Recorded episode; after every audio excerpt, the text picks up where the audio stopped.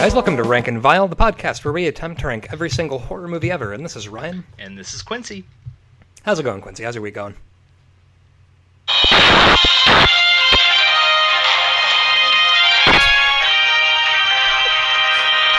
Breaking news um, the late Nikolai Volkov is set to co star alongside Don't Fuck in the Woods' Nadia White in Daisy Durkins and the Dinosaur Apocalypse to be released in early 2020, Ryan.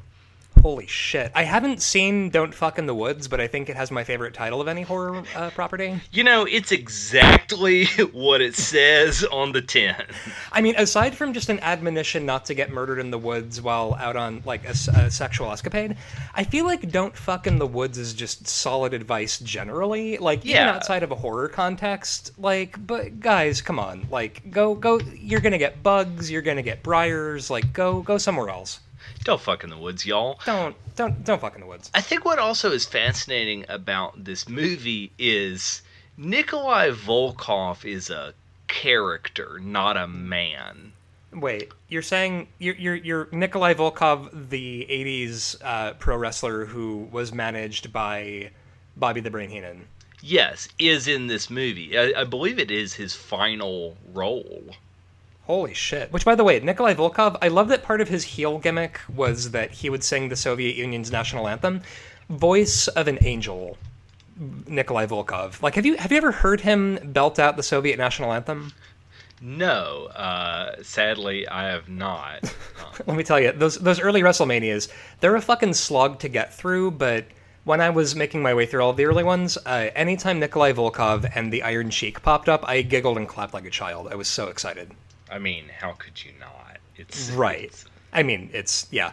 Um, so holy shit. So he is. I didn't realize that Nikolai Volkov was dead. yeah, he just died, um, like this year. Shit. That's. I mean, wrestlers die. We're hitting the point in time where the amount of people from our childhoods that are going to die is like one every day almost. It's just, yeah. I, I. I honestly took the day off of work when Dusty Rhodes died. Like that was just like I because that happened in the middle of like I I found out about it in the middle of the day and was just like you know I'm I'm I'm going home early. I don't want to deal with any of this. Um, which I mean, and this is also the week that we're rec- recording this podcast. Uh, John Oliver just did that big uh, thing about WWE and how wrestlers just die really young. Oh yeah, for sure. Yeah, and it's yeah. There's there's a lot of there, there's a lot of dying happening. W. Todd Kaneko definitely wrote an entire book of poems about the fact that wrestlers die too young. oh, the dead wrestler elegies. yeah, yeah. Yeah, it's fantastic. I I love. Uh, see, honestly, I like that at this point, and also welcome to our horror podcast. Um, I love that pro wrestling is slowly be. I mean, I mean, at this point, I feel like it's not the embarrassing thing to be into that it might have been like ten years ago if you're really into pro wrestling. Yeah, Like- yeah. I mean, the reason why I really got into pro wrestling is because I um, listened to a NPR radio show about it. Oh, was it the Radiolab episode about Bret Hart? Yeah, yeah, and also um, the first time I watched that Bret Hart match where Santa crowns him with the championship, I cried like a baby, and I was like, maybe this thing is for me. Honestly, the uh, it's a thing that I appreciated so much about the John Oliver thing was that a you can tell that John Oliver really likes pro wrestling, and b it's like if this had been some guy going like, yeah, pro wrestling is stupid, and you're all stupid for liking it, and also it's a hyper capitalist hell dimension, and workers are exploited and they die young. Like if it had been like you know if it had been like a Flannery O'Connor story and he would have been some like some fancy shoot outsider coming in that we're we're all gonna kill. Like this is somebody who obviously loves pro wrestling and I, I feel like you you get a lot of moments of him being like and unrelatedly here's a clip of Shawn Michaels kicking a guy in the face and then stripping imme- immediately after it. Like it's just wrestling wrestling is the fucking greatest. Uh, so what ghoul shit have you been up to in the last week? So, uh, speaking of poetry, I've been reading a book called the De- the Death Metal Pastorals. hmm It is a chapbook, uh, and it is exactly what it sounds like. It is uh, by Ryan Patrick Smith, and it just came out from Black Lawrence Press.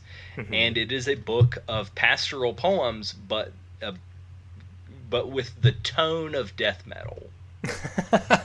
So it's So wait, all is this- about the decaying, rotting Middle American landscape, and like Oh, they're shit. all p- pastoral poems about dumps or rusting metal and fallow fields and just disappointment. this sounds extremely like a John Darnielle joint. It's it's definitely um, recommended if you like. Do you remember how in the uh, mid two thousands uh, notorious uh, CD label Victory Records would just stick a sticker on whatever CD they came out with that says recommended if you like and just three random bands.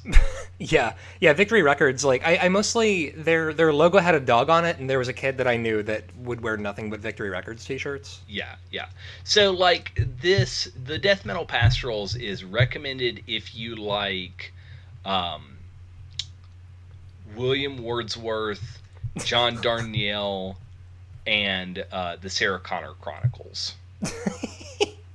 and also it's death metal which also i gotta i gotta all right so this this might be a polarizing uh, take to have uh, death metal is better than black metal and i'll tell you why i never listen to a death metal band and instantly go oh i hope they're not nazis That is true. Although um, black metal is more of my aesthetic, I do agree mm-hmm. that it's far less likely to find someone problematic in the death metal community.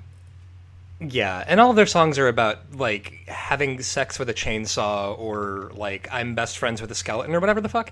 And it's yeah i don't know. I, I feel like death metal also just is better because it does it's not trying to impress me like black metal is. Like i've been to i've been to black metal shows and they are mostly full of these guys who are like desperate to be the grimmest looking dude in the room like they just it's it's crucial. Like you get you like you get all these dudes in the front of the stage and they're all in corpse makeup and none of them are smiling. And like you could tell that they're consciously trying not to bob their head to the beat. Like if they look like they're starting to sway to the beat they immediately do that thing that cats do when they fuck up jumping onto the couch where they just like look in the opposite direction and pretend it didn't happen. Um so yeah I, I, I- like black metal, but it, death, death death metal's better.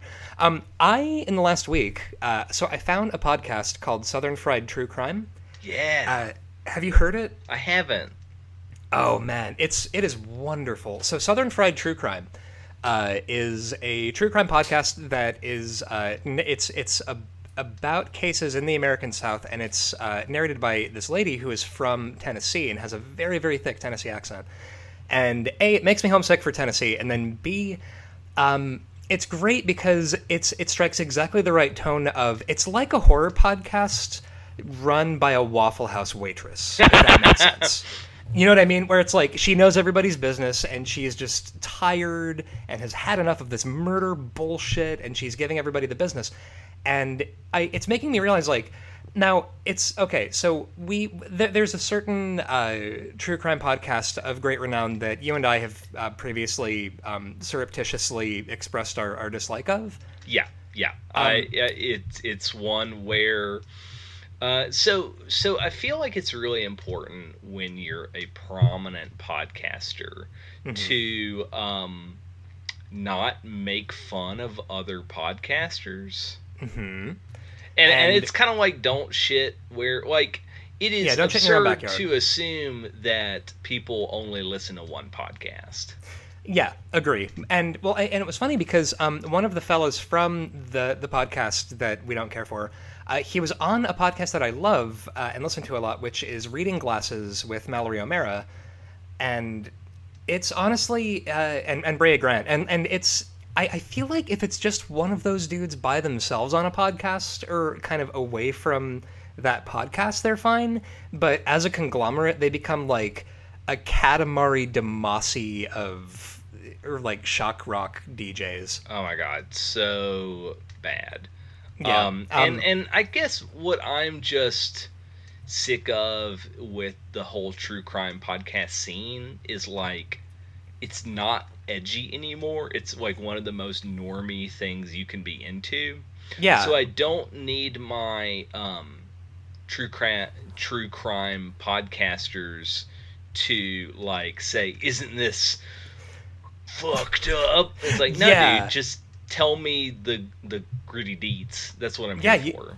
You don't gotta you don't gotta put salt and pepper on Jeffrey Dahmer. You know what I mean? Like I don't you don't need to like. There, there's another uh, podcast which actually I'm totally okay with um say, saying the name of the podcast. So Sword and Scale is very bad, and um, Sword and the- Scale is very, very bad. Fun fact: I thought we started this conversation talking about Sword and Scale because I forgot we hate so many pod. I forgot that we're so awful and hate so many podcasts, and we just truly talked about do. how. But also, we love. Listen, listen. We love so many podcasts. I feel like, uh, but no, but but so Sword and Scale, like that that dude. Um, I think one of my beefs with uh, that podcast, aside from everything, is that he sounds like that dude sounds like he's doing his best Rorschach impersonation. Yeah, it's Well- very over the top. And also, Yeah. he has been mean to other podcasters, and you can't do that. No. It's, it's, it's not acceptable. Now, I Yeah. realize that uh, I sound very hypocritical. In because we're being mean to a podcast. Yeah, but, like, we're not on the same tier. No, no. And also, here's the It's thing. That guy's got like for us, okay? Yeah, listen, that guy's got like ten over ten thousand patrons on Patreon. He's gonna be fine. Um, but so anyway, let's jump into our first movie of this week. Uh, having having duly slammed our favorite uh, shit talking target, uh, the podcast Sword and Scale, uh, let's jump into the first movie, which is 1988's Grotesque. Ryan, what the fuck did we just watch? Holy Christ! Okay, so Grotesque from 1988. Uh, is it a stretch to say that this is from the like Roger Corman school of uh, schlock filmmaking? I will tell you that Linda Blair is the star and executive producer, and in a uh, interview, she said, "I didn't like the title grotesque because it was too sensational." And uh, because I was the executive producer, I could have sued to change the title, but the film's gross was lower than the court costs would have been, so it was not a financially sound decision to sue. It would have been like getting into a fight over an empty soda can. Yeah. I think like come- let's let's recoup our losses. I so Linda Blair, who's in this movie, honestly. I appreciate that Linda Blair did one movie that was really, really good when she was a kid. Yes. and then nothing else. And by nothing else, I don't mean she wasn't in anything else. She was in plenty of things. Um, she I, she made one thing that was good, and then coasted on that for the rest of her life. And God bless her for it. Is she the best worst scream queen? Oh, without question, I think. Like she, although is she a scream queen if she is the monster from The Exorcist? I mean, I think so. Well, I mean, she's not. I mean, she's not the monster. I mean, obviously, um, the Pazuzu is the monster. But anyway, um, honestly, Linda Blair, I would, I, she, I don't know if she's ever been on RuPaul's Drag Race as a guest judge, but I want to believe that she has.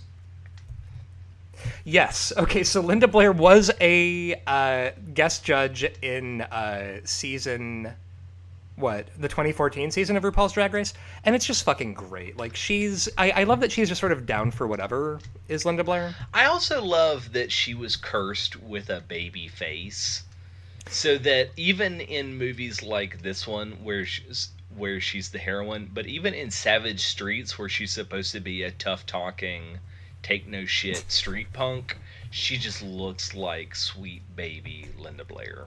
Yeah, it's honestly Linda Blair. I feel like she also went through a period where she would like pose nude for stuff and just sort of get her tits out in movies, and it's like with that baby face, it's sort of like you're Linda Blair, dude. Like it's like if Zelda Rubinstein showed up in a movie trying to be Sarah Connor with like being ripped as fuck and just saying fuck constantly.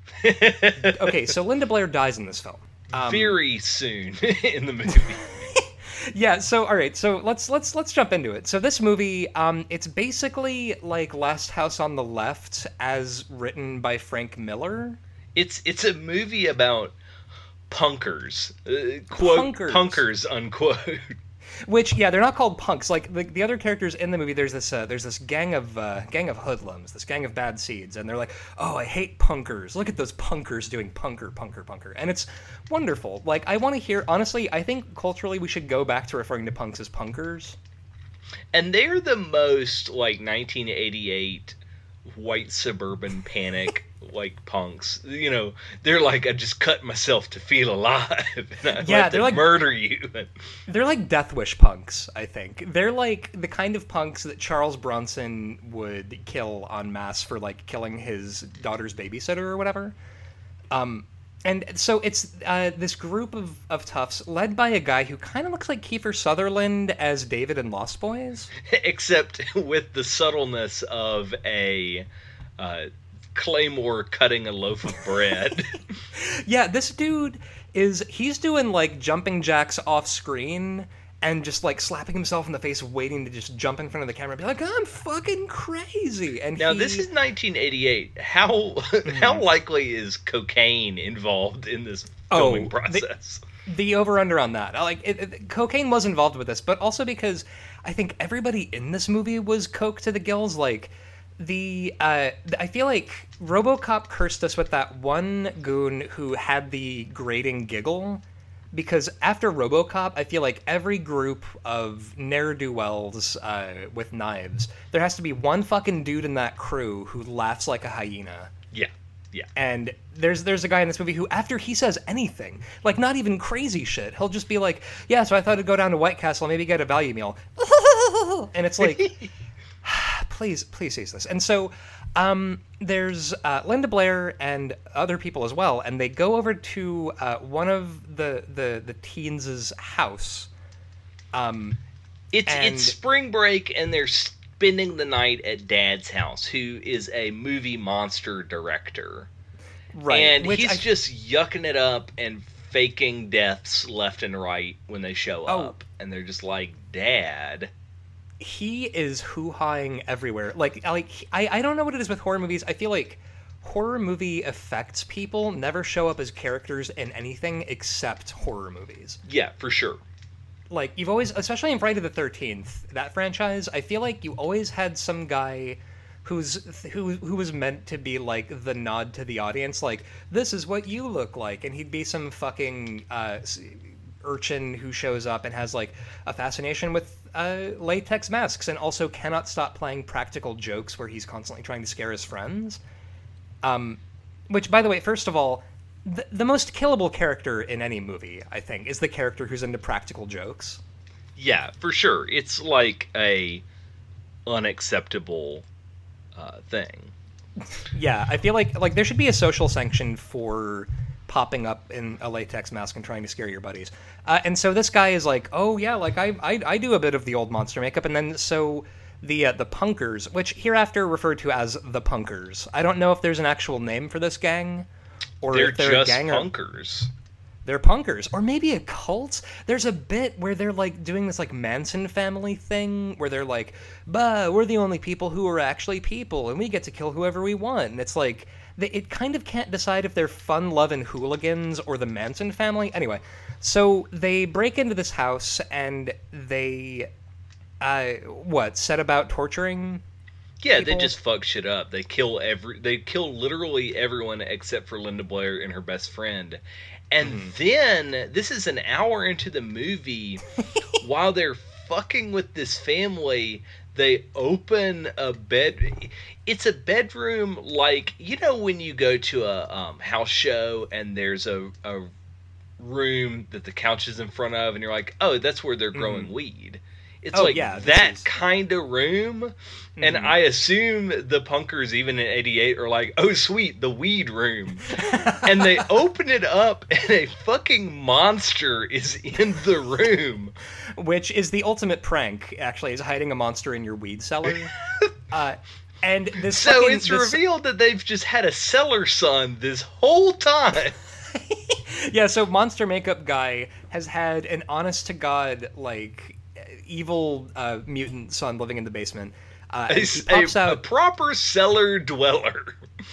yeah this guy uh, he kind of looks like um how would he? He looks like a ravioli with legs. Does, But does with the a mutant- weird like crab claw goiter. So crab claw ravioli uh, pops No. out and he kills it. He lays it waste is to the is- goons.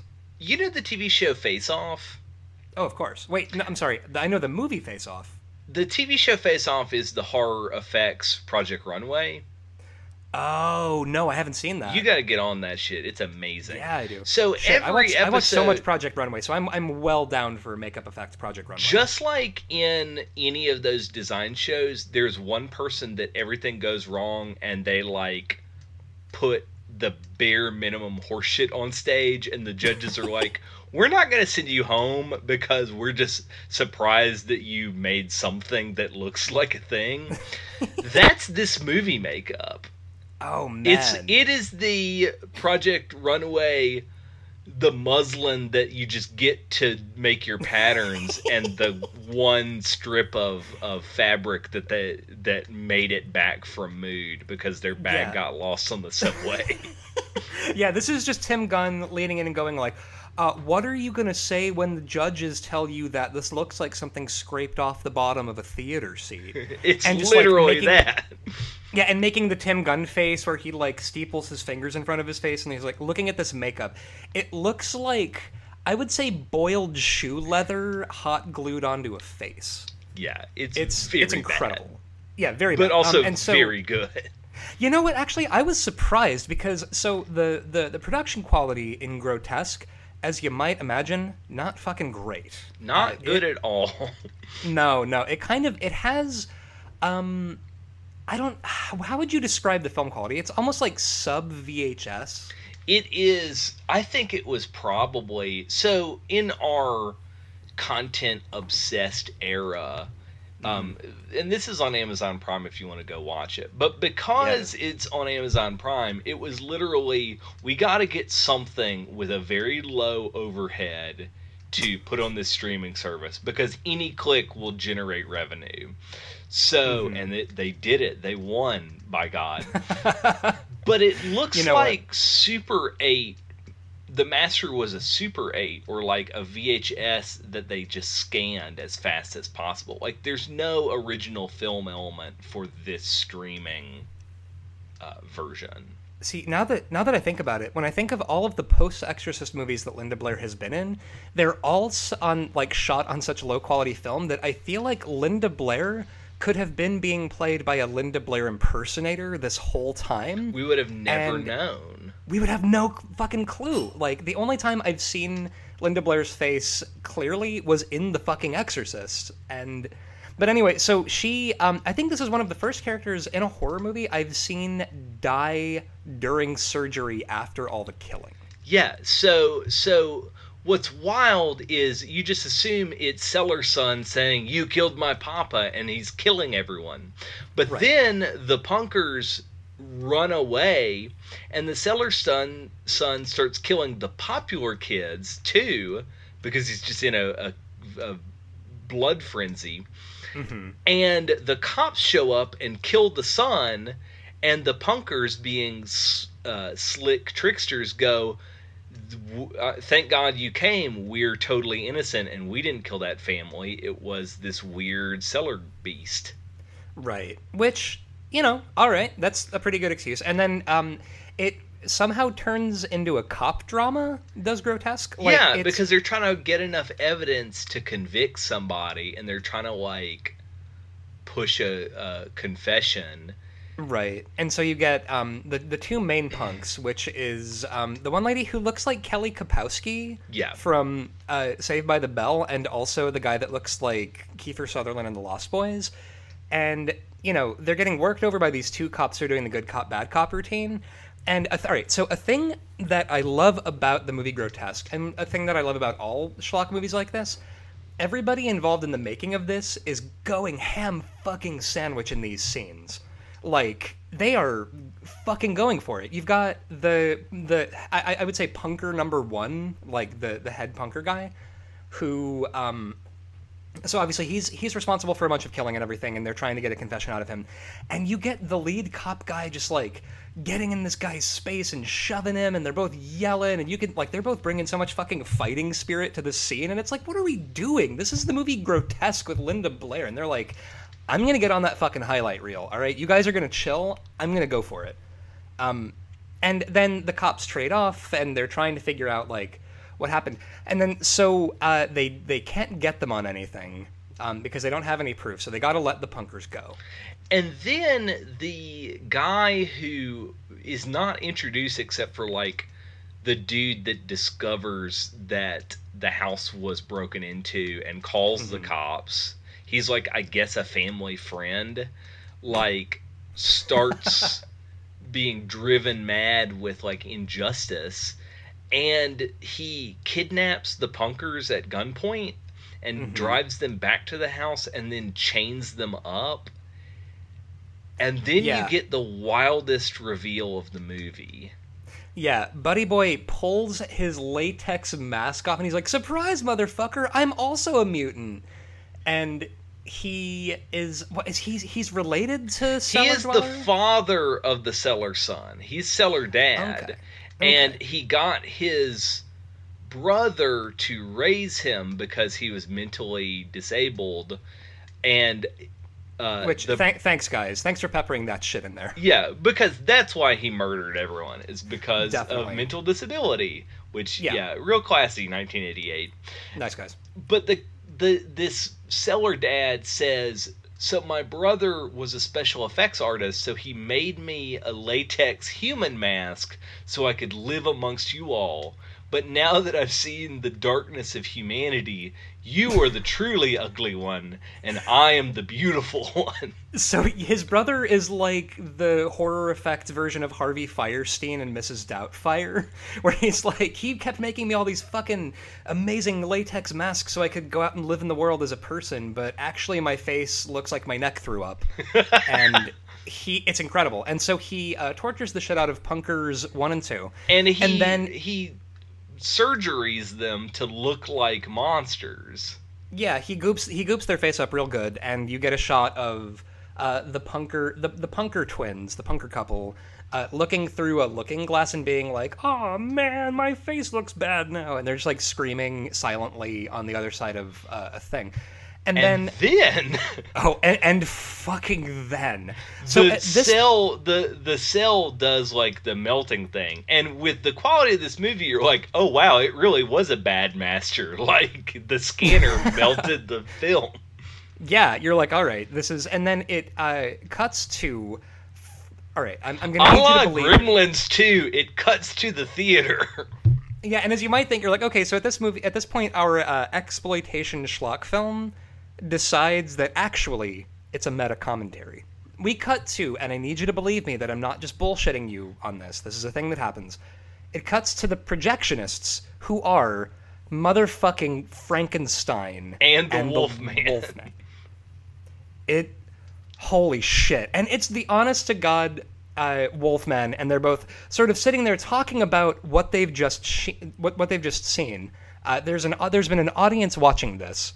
Um, Uh, uh, I'm sorry, you've missed a, cru- a crucial detail. It's the Please. premiere of the film we just watched. yeah, it's a pre- it's the Actual premiere Linda of- Blair and actual everyone else is in the theater. so you get all these characters being like, "Yep, this is a movie." And Wolfman is mad and he like smashes the projector because he's like, "This is bad representation of monsters." And this is not like he's he goes on this thing where he's like, "That's not even what we look like." And what's what's also incredible, this movie grades itself basically. Yeah, Because- they're arguing, and and Frankenstein is like, it was an eight out of ten. I mean, it wasn't perfect, but it wasn't terrible. And Wolfman's like, are you fucking kidding me? It's horrible. Honestly, any horror movie that doesn't have actual fucking Frankenstein go, I don't know, I'd give it an 8 out of 10. Like, it's so, and then at this point they go, well, we should show the people what real monsters look like. And they burst into the screening room and go, blah. and everyone, including actual ass Linda Blair, they scream and run away. And then Frankenstein and Wolfman look like they're about to kiss. Yeah, And then the movie well, I mean, who wouldn't want to kiss Wolfman? I mean, I think I think we all want to kiss the Wolfman. Um, and that, if the, if horror movies have taught me anything, it's that we all want to kiss the Wolfman. We we all- all, want to fuck the Gill Man. of course we all want to fuck the Gill Man. And also, I I want to point out, um, character actor royalty Robert Z'Dar is in this movie. As Uh, as a- who? as a goon. Uh, Wikipedia says that he plays someone named Eric. I would recognize that angelic maniac cop face uh, anywhere, and he is in this movie as a goon.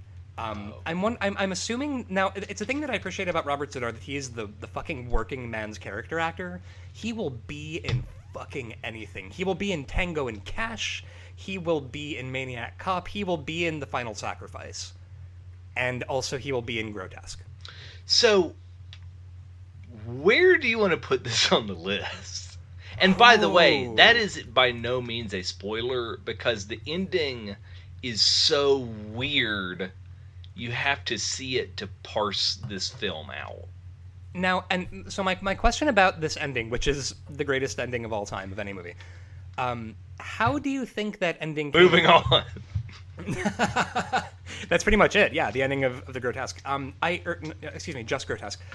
I wonder if how that conversation went. If it was just like, so anyway, this guy tortures the shit out of these punkers, and that's how we leave it. And if they like filmed that, and then they were like, hey, we've got this Wolfman costume lying around, and also a Frankenstein head. I think what, What it if- was was oh shit, we're still not at feature length.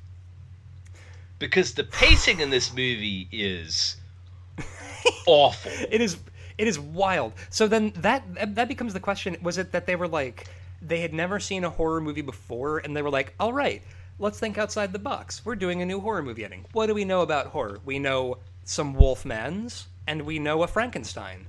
And so all we have to do is grade our movie on a curve from a frankenstein and then go meta. This is what we know about horror. And I feel like at that point I was like, you know what? This is the greatest movie ever made. I fucking love Grotesque. It's Like, a, it- it it's completely such small pleasures that oh yeah. get us on board. Yeah, and I feel like the thing that also gets me on board with this is that every actor in this was just going hell for breakfast trying to act their hearts out. And I would so much rather watch a movie like Grotesque than like a trauma movie that is trying to be too cool for its own bullshit. The poster for this movie is it's unfair how good it is. It's amazing. Uh, do, do you want to do you want to describe the poster for Grotesque? So it is triangles. It is painted. It is Linda Blair, knife at throat, almost kissing, almost killing. The Breakfast Club esque punkers in the foreground.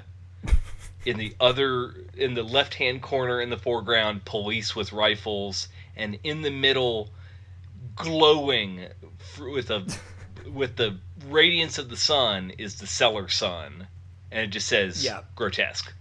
grotesque. Now, and actually, this is I, I feel like punker is its own. It's not punk. There, it's it's a it's a, a classification of subculture. I think that there have been several punkers throughout pop culture. Uh, for example, um, Bender in the Breakfast Club, totally a punker. He's not a punk. He's a punker. Yeah. He's a punker. I, I would say the uh, the kid in the live action ne- uh, Teenage Mutant Ninja Turtles movie, uh, who is a ru- who's running away from home all the time. That kid is a punker. Uh, I, although, which also I, rem- I just remembered Casey Jones in that movie before he hits Raphael with a hockey stick goes, "Oh, you're a punker. I hate punkers." Um, so yeah, I think we should bring being a punker back. Not actually a punk, just like punk adjacent. Yeah, Punk adjacent. So Punk adjacent. I just realized that this came out after Savage Streets. So they were giving the market what they wanted, which is more Linda Blair and punkers. Man, honestly, Linda Blair is. Uh, on, I I uh, I wonder what what is she doing these days? Because I know she she wasn't anywhere near the uh, the Exorcist on Fox because Geena Davis played Regan. Is she okay? I I hope I can't. I hope Linda Blair's okay. Can we Yeah. talk about Savage Streets for a little bit because it's not a horror movie, but it's like a perfect film. I have never seen Savage Streets. Ryan. It's about Oh, a man. girl gang of punkers headed by Linda Blair who fight with a boy gang of punkers headed by some other schmo. And they go to high school during the day and drive around with being switchblade perverts at night. Oh my god! So it's it's just a movie about knife perverts featuring Linda Blair. Linnea Quigley is Linda Blair's innocent little sister. Wait a minute, Linnea Quigley plays the like pure-hearted, good like goody two shoes, and And Linda Linda Blair, the Blair plays the knife pervert. Quincy. I have never been more disappointed in myself than during this moment. Well, good news. I- it's I need to see also on Prime right now. Oh, and Linda Blair Holy has shit. a crossbow and shoots people with crossbow bolts. What? Oh my god! You, th- you could have actually just said Linda Blair has a crossbow, and I I would have been I would have been down. Um, let, all right. So here's here's my question: Which is better? House of Wax 2005 featuring Paris Hilton, or Grotesque? I would say House of Wax Yeah. as, as Yeah, like I- a historical document because Grotesque is not a fun watch. It's a slog. It is it is a bit of a slog, and it's also it's making me realize like so I'm not a big fan of exploitation movies. Um, I know the bar is too low, but I am very pleased that Grotesque does not feature a rape scene. Yeah. Um, because especially you know it's hitting those last house on the left beats, and I think I kept waiting for it. Um, also because of the very Death Wish sort of punker thing, like you just assume that that's what's coming. So I, God damn it, this is a thing I'm about to say, but I I appreciate that it was only that it was only torture in Grotesque. Um, but it is a bit of a slog to get through, where it's just kind of like I'm tired of watching people screaming and getting tortured. Please, like, either die or escape or do something. and the the sound mixing is so bad that the dialogue is really low and the screaming is really high in the mix. So um like it made my baby cry. Oh no, your baby cried t- due to grotesque. Yeah, nobody makes my baby cry. How dare Fuck you. you? Yeah. Fuck you, Linda Blair. Yeah, that's So, no, what's a better movie about a horribly deformed person that lives in a cellar? Castle Freak or Grotesque? Castle? Oh, definitely, definitely Castle Freak. Uh, and and I'm not just saying I'm I'm not just saying this because uh, on Shudder, which shout out to Shudder, one of our sponsors, uh, they uh, just did a new uh, Joe Bob's uh, uh, drive drive-in about Castle Freak. Wonderful. It's fucking outstanding. Uh, Castle Freak, I feel like for Stuart Gordon movies, it's the one that I feel like everybody wants to talk about right after Reanimator. Yeah. Um, Like it's it's perfect. So I was trolling IMDb like I do. There are Mm-hmm. new Herbert West Reanimator movies being made that have nothing to do with the Stuart Gordon Brian Yuzna franchise. Is this with Jeffrey Combs in the title role? No, it is like, hey, you know Oh, fuck- who's really cool? H.P. Lovecraft. I bet no one has thought to make this movie before. Fuck out of here. Now, and this is also You know this hyper racist short story from the 1920s, which even for the 1920s was deemed to be socially unacceptable. Oh, Let's make it a movie in 20 fucking 19. the horror at Red Hook, Ugh. like, oof. Which also, I honestly nobody should read that. Everybody should just read the Ballad of Black Tom. yeah, for sure. Uh, which a it's it's a fucking wonderful book anyway. But then B also, uh, a uh, last night or uh, excuse me, a couple of nights ago, uh, Christina and I uh, learned how to play Elder Sign. Have you played Elder Sign? Elder Sign rules. I really like Elder Sign, but the thing that I like about it uh, that made me realize that so you know that thing of how H.P. Lovecraft fucking sucks, and we've all done better things with cosmic horror after his death. Yeah, for sure. Um, a thing that I, I love that Elder Sign does, and that so many different pieces of cosmic horror set in the uh, early to mid 20th century does. H.P. Lovecraft never did noir beats, I don't think, really. Like, he never, you know, you never really had, uh, like, private eyes kind of, you know, making the rounds in these things. But I feel like so much of cosmic horror post Lovecraft has had us going, wait a minute, so this takes place during the 1930s? Oh, there's gonna be some guy going, "Say, listen here, you Shoggoth piece of shit!" Like you've just, I love that we've decided that fucking Jimmy Three Nostrils or whoever the fuck is doing battle with Nyarlathotep. So Um, more the- noir. So the company that puts um, Elder Sign out has an entire franchise of that art design and that setting. And um, the characters, like on the card art, show up in other board games that are Cthulhu themed. And Yeah. I, for a while, was playing some of them so much that I started like not just playing the board game, but role playing the characters and like Oh, hell yeah. developed some really strong relationships between my uh, mobster and his scrappy dog that hangs out with them. All right, listen here, you mug. You're not gonna melt my mind and make me doubt all of my perceptions. That's exactly. you- You, need like a gun. You need like a gun mole, and like a newsy doing battle with fucking Hastur. Yeah, exactly. It's it's great. But so anyway, so uh, ranking grotesque, right? So uh, is it better or worse than Urban Legend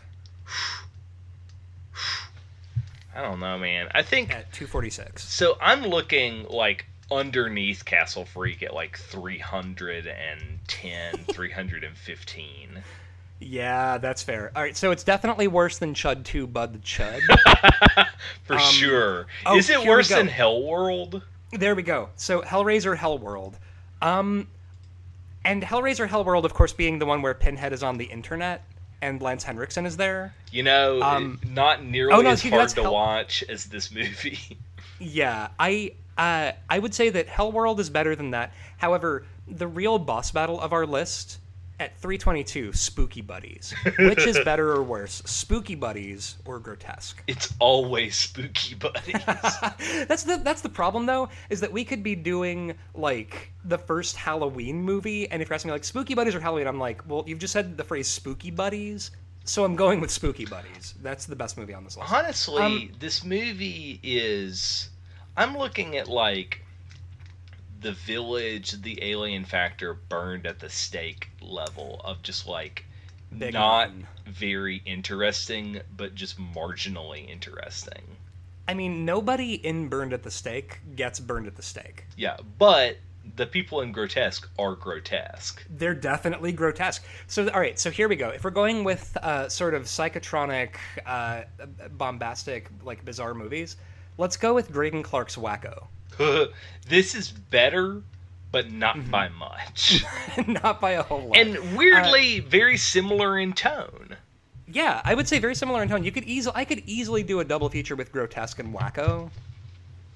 Um, so I feel like better than that, but I can't even believe I'm going to say this. Michael Jackson's Ghosts from 1997, I think l- less of a slog, more watchable. Ghosts Then needs to be put in like a time capsule and preser- preserved in like the Film Institute as like this really fascinating piece of history. Yeah, that and Jeepers Creepers, where it's like, how do monsters view themselves? Ugh.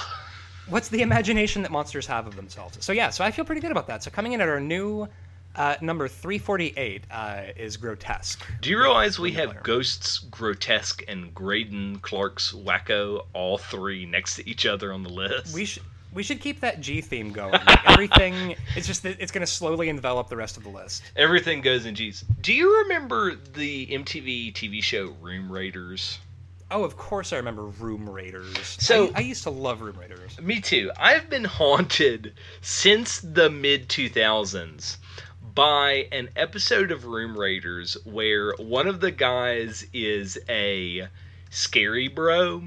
He collects um like Spencer's gift caliber rubber masks and Why? and DVDs. And the girl was like, Oh. "Oh, you're very scary." And like he's sitting in the van with his um polyester flaming dice shirt and his JNCOs and he's like, "You don't know what I know." And it's like I've I've I've lived my life since that moment in 2003 with the fear that that is me. Oh man. And Yeah, everything I anybody be- do, I'm just, you know, thinking, well, am I being this goof off of Room Raiders? No, you're not, and I'll tell you why. That guy 100% has a top hat from Spencer's and has a FetLife account with a uh, an embarrassing screen name. So I feel like as long as you've avoided those two things, you're probably okay. Um, you know what other MTV show we should do at some point is did you ever watch MTV's Fear Yes. in the early 2000s? With Godsmack as the theme Yes. music. Yeah, fucking. That's all I. That's all I remember from Fear because like I watched the shit out of it. But mostly what you get is during all of the transitions, you get Voodoo by Godsmack, uh, and just voodoo doo doo doo pa pa, and it's. Uh, it was a ghost hunting show where it was just people sort of like, all right, so now we're poking around in the morgue of this abandoned 20th century mental hospital. You have to and it's- love ghost hunting where they just drop someone off and say, figure it out. yeah you know what good if you're if you've if you've decided to pull some silly shit like wandering around the bowels of a haunted abandoned hospital i'll get you in the morning you can camp out with some sterno in the morgue and just hang out with your vienna sausages until tomorrow i'm not coming back that place is full of ghosts Speaking of uh, forgotten MTV programming, have you ever seen Wrestling Society X? oh i've, I've definitely seen wrestling society X. It is unwatchable. but the the the stank of 2000s MTV is all over that show. it's it's it's wonderful. You're, I'm honestly the prospect of a time period during uh, during which any young people are like, man, I just I was born during the wrong era. I should have been around in the early 2000s. It's gonna make me burst a blood vessel in my eye. What a what a cursed period of time. It was it was very bad. Um, speaking of cursed, uh, do we have? En- I, I think we have enough time for our second movie. Yes, so we got the uh, we got a screener from uh, Jason Zink at Weird on Top Pictures for his horror movie Straight Edge Kegger, which lol. So Ryan, explain to our um, listeners what Straight Edge is. So, for those of our listeners who uh, may not know, straight edge is a uh, subculture of punk rock that came around during the 1980s, due, due uh, in large part to Ian MacKaye from Minor Threat, uh, and the entire ethos of straight edge. Which, honestly, I still really like a lot of parts of straight edge culture. Oh, Um, I see this- um actually sometimes refer to myself as straight edge in serious conversations. I mean, that's honestly like uh, so. Straight Edge. The entire idea behind Straight Edge is, uh, you know, if you wanted to trace it back to the song Straight Edge by Minor Threat, uh, I don't smoke, I don't fuck, I don't drink, but at least I can fucking think. Uh, the idea is. Uh, I don't take any foreign substances into my body that can alter my brain or make me behave as anything other than what I am, and I uh, am gonna and and so the the idea with straight edge is mostly just like maintaining the uh, uh, the integrity of your own body and your own brain. Yeah, and and as most subcultures uh, tend to, it got very extreme, and you get Yeah. these hardline uh, straight edge kids that like, and this is you know I have anecdotal evidence of like kids that start beating people up at shows for smoking and blowing smoke in your got- face and like Hilariously, uh, at the uh, at a leftover crack show, I once almost got into a fight while I was smoking outside because there there were straight edge kids in Nashville during the mid two thousands that were really aggro about if they saw you smoking outside of a punk show. Um, I, I think Nashville specifically wasn't wasn't there like a specific group that was particularly there were some rowdy kids in our uh, 20s in the Nashville scene. There was some kids that were there. There's I I had several run-ins with one gang of bike punks in particular. which honestly From show to them. I- show is like, watch out for the bike punks. The street rats are coming. yeah, the street rats. Yeah, I honestly, uh, God bless any group of punks that Nancy Reagan would have probably kind of approved of, where it's like, hey, hey, motherfucker, you smoking a cigarette? I don't approve of that, and they just like pop a sick wheelie and kick it out of your head. So what Jason Um, Zink has done is he saw Green Room and is like, what if instead of Nazis we make them straight edge kids? yeah, and also because listen, I I'm, I'm, I'm there's there, there's not an equivalence between uh, skin like skinhead neo Nazis and straight edge kids, except for well, they really like shaving their heads. Yeah, yeah, and and wearing Doc wearing Doc Martens and suspenders. The one thing I would like, my only major qualm with this film is that they try to have a conversation where the plot of the movie is this guy is in this straight edge gang with his friends, and they're literally terrorizing punk clubs and beating up like a kid in a Budweiser t-shirt. And they're like if you wear that shirt again we'll kill you. And like the first scene is a punk band playing a show and the head of the gang who's all big and scary says if you play the song um, drunk as fuck i'm going to kill you and the guy's like, "Fuck off! I'm a punk," and he starts like beating the living shit out of the dude for playing. So it's like a fundamentalist romper stomper. Yeah, basically. yeah. So and the idea, so this is basically what if Green Room but straight edge kids. Yeah, and that's a little like reductive, and I'm sure that like this movie, you know, is it's got a much smaller budget and and is is probably the more punk film in terms of like excellent soundtrack and ethos mm-hmm. and and putting it together. Uh, and I will say that because the director of Green Room has been very vocal about I was I set out to make the most punk movie possible and anytime someone says mm-hmm. that you're like sit the fuck down. Right. I think immediately of uh the why am I uh, Darren Aronofsky, who um, is a fucking clown. Uh, Darren Aronofsky uh, referred to Mother exclamation point as like, oh yeah, this is movie. This is just me being really punk rock. And I've realized like, you ever do that thing where you're a ridiculous, a ridiculous petulant little shit where you're doing, you know, you're like a thirty something married man, and somebody says that something is really punk, and in the back of your mind you're like, Every I, I totally, day of my I life. I still get that.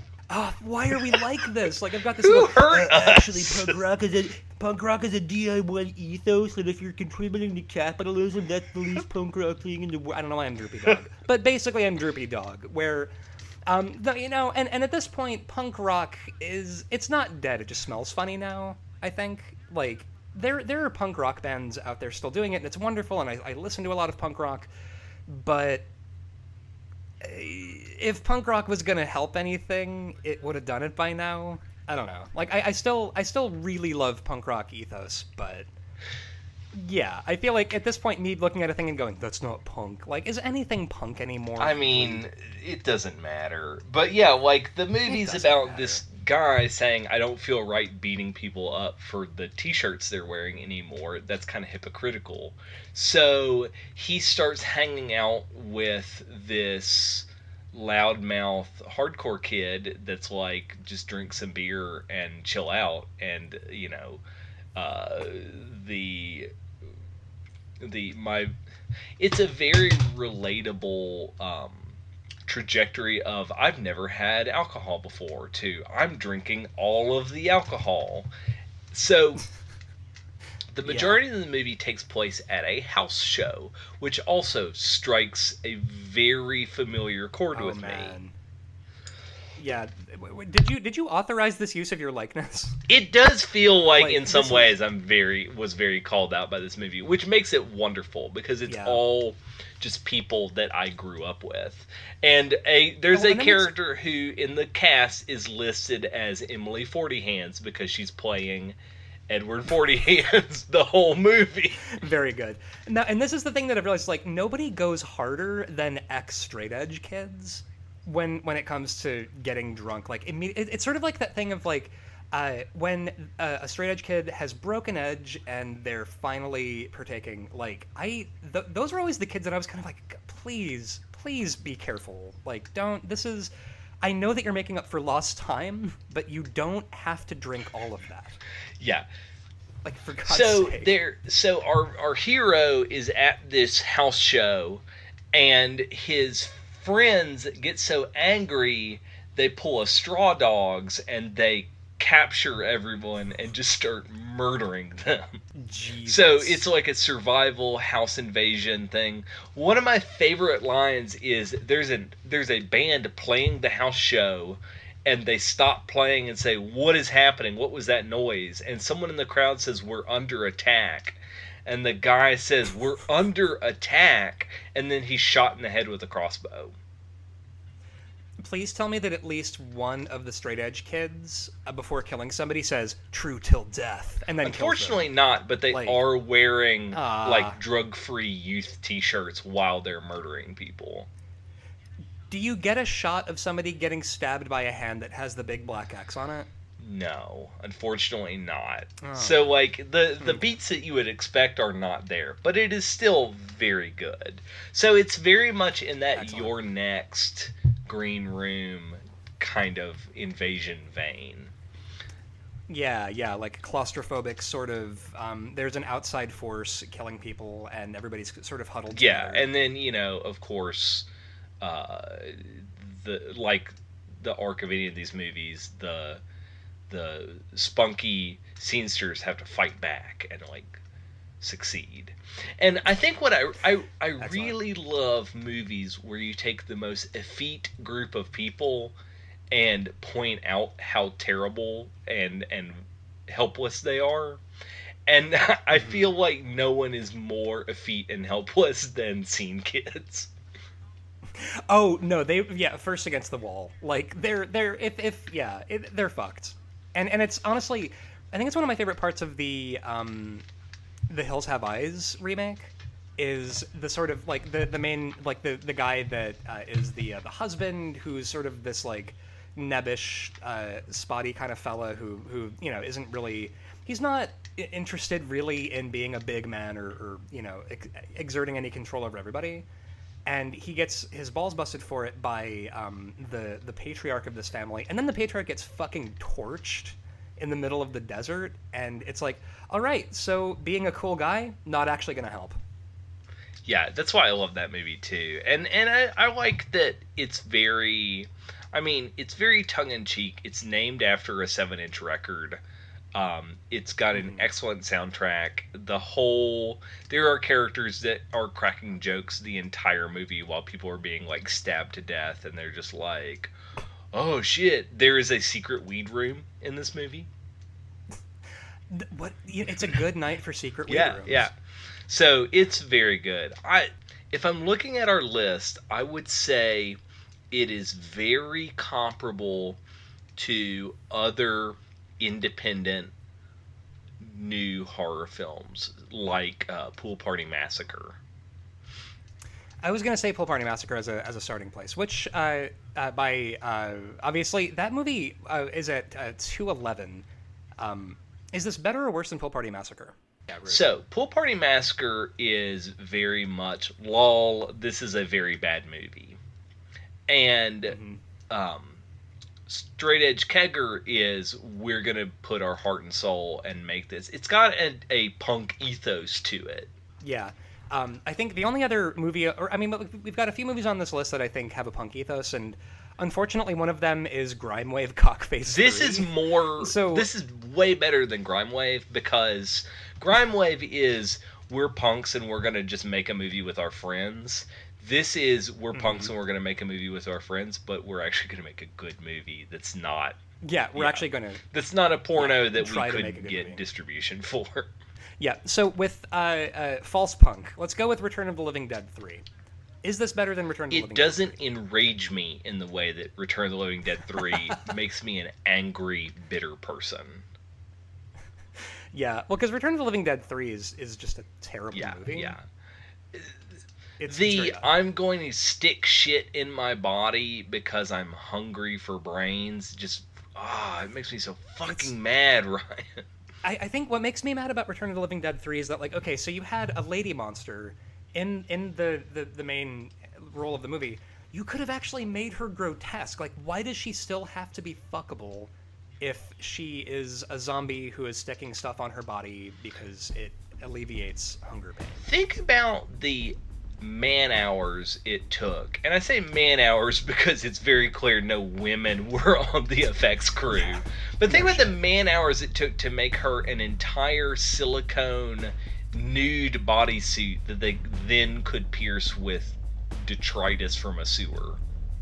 I just get annoyed anytime somebody can make a lady monster and decides to do like a Halloween store sexy Freddy Krueger thing with like basically just a torn sweater and a bikini. Especially because the first movie in the Return of the Living Dead franchise has Yeah. a very grotesque lady zombie.